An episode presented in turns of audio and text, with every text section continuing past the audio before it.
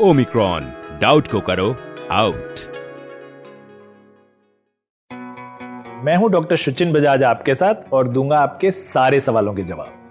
इस समय एक ही सवाल पूरे भारत में चल रहा है। ओमिक्रॉन क्या है? सच में डेंजरस है कि नहीं? और है तो कितना डेंजरस है? देखिए, अगर फ़र्स्ट या सेकेंड वेव में कोविड हुआ है या हमें वैक्सीन लगी हुई हैं तो हम यही उम्मीद करते हैं कि हमारे अंदर एंटीबॉडीज बनी हुई हैं, हम सीरो पॉजिटिव हैं, इसलिए कोई भी वायरस अगर आएगा हमारे पास तो हमें उससे बचाव मिलेगा। लेकिन, जैसा कि हमने पहले बताया, ये 100 परसेंट रूल नहीं है। वैक्सीन ब्रेक थ्रूज भी देखे गए हैं वायरसेस में और री भी हमने देखे हैं, लेकिन बहुत ही कम मात्रा में। जो सीरो सर्वे हुआ था दिल्ली में, उसमें 97 परसेंट लोगों को पॉजिटिव आई थी एंटीबॉडीज। तो उम्मीद यही है कि ये जो अगर वायरस आया भी तो बहुत ज़्यादा खतरनाक वेव नहीं देगा।